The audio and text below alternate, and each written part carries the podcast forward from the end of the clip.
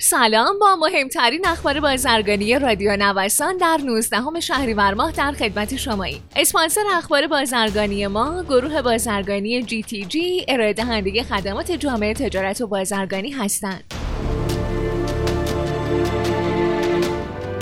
سرپرست وزارت صنعت دستور داده تا سامانه قبلی صدور کارت بازرگانی به مدت دو ماه دیگه به موازات سامانه جدید به فعالیت خودش ادامه بده. با این تصمیم به نظر می‌رسه سیاستگزار از تصمیم قبلی خودش مبنی بر محدود کردن فرایند صدور کارت بازرگانی به سامانه جامعه تجارت عقب نشینی کرده.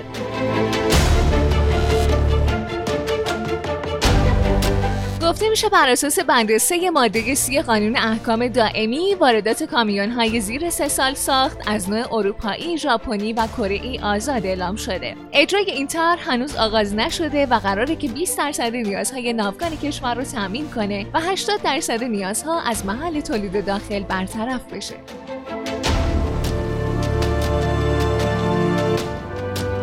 معاون کسب و کار اتاق ایران درباره آمار دقیق برگشت ارز حاصل از صادرات اعلام کرده. دو سوم صادرکنندگانی که در فهرست بانک مرکزی قرار دارند اصلا کارت بازرگانی ندارن. همینطور اضافه کرده سی درصد صادراتی که ارز اون باز نگشته بدون کارت بازرگانی و از طریق بازارچه‌های مرزی و کارت پیلهوری صورت گرفته.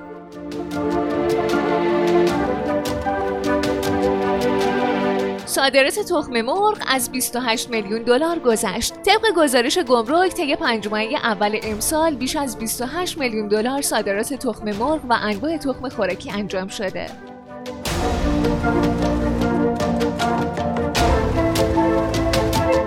مدیر کل دفتر مقررات صادرات و واردات وزارت سمت اعلام کرده صدور مجوز موردی برای صادرکنندگان مبتدی تا اطلاع ثانوی ممنوعه.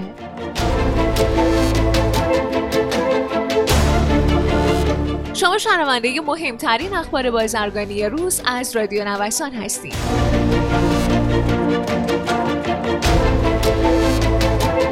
ورود زائران خارجی اربعین به عراق ممنوعه. به گفته سخنگوی وزارت بهداشت عراق ورود زائران خارجی اربعین به این کشور ممنوعه و هیچ تصمیم جدیدی درباره گشودن مرزها در ایام اربعین گرفته نشده.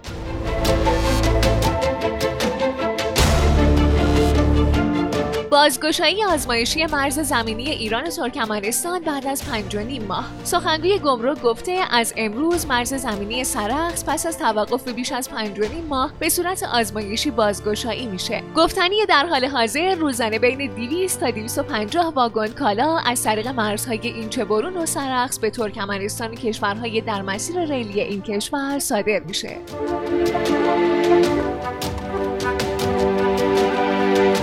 به گفته یک عضو هیئت نمایندگان اتاق بازرگانی در تمام سالهای گذشته حدود 60 تا 70 درصد از نیاز کره کشور به شکل وارداتی برطرف شده و این روال مربوط به کوتاه مدت نیست.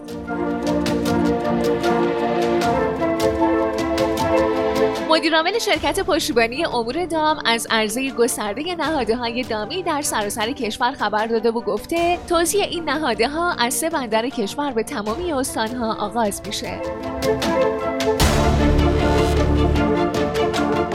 آمارهای گمرک چین نشون میده که برای سومین ماه متوالی در ماه آگوست صادرات این کشور رشد کرده. در آگوست سال جاری صادرات چین 9.5 درصد نسبت به سال گذشته بالا رفته که بیشترین میزان از مارس 2019 تا الان به شمار میره.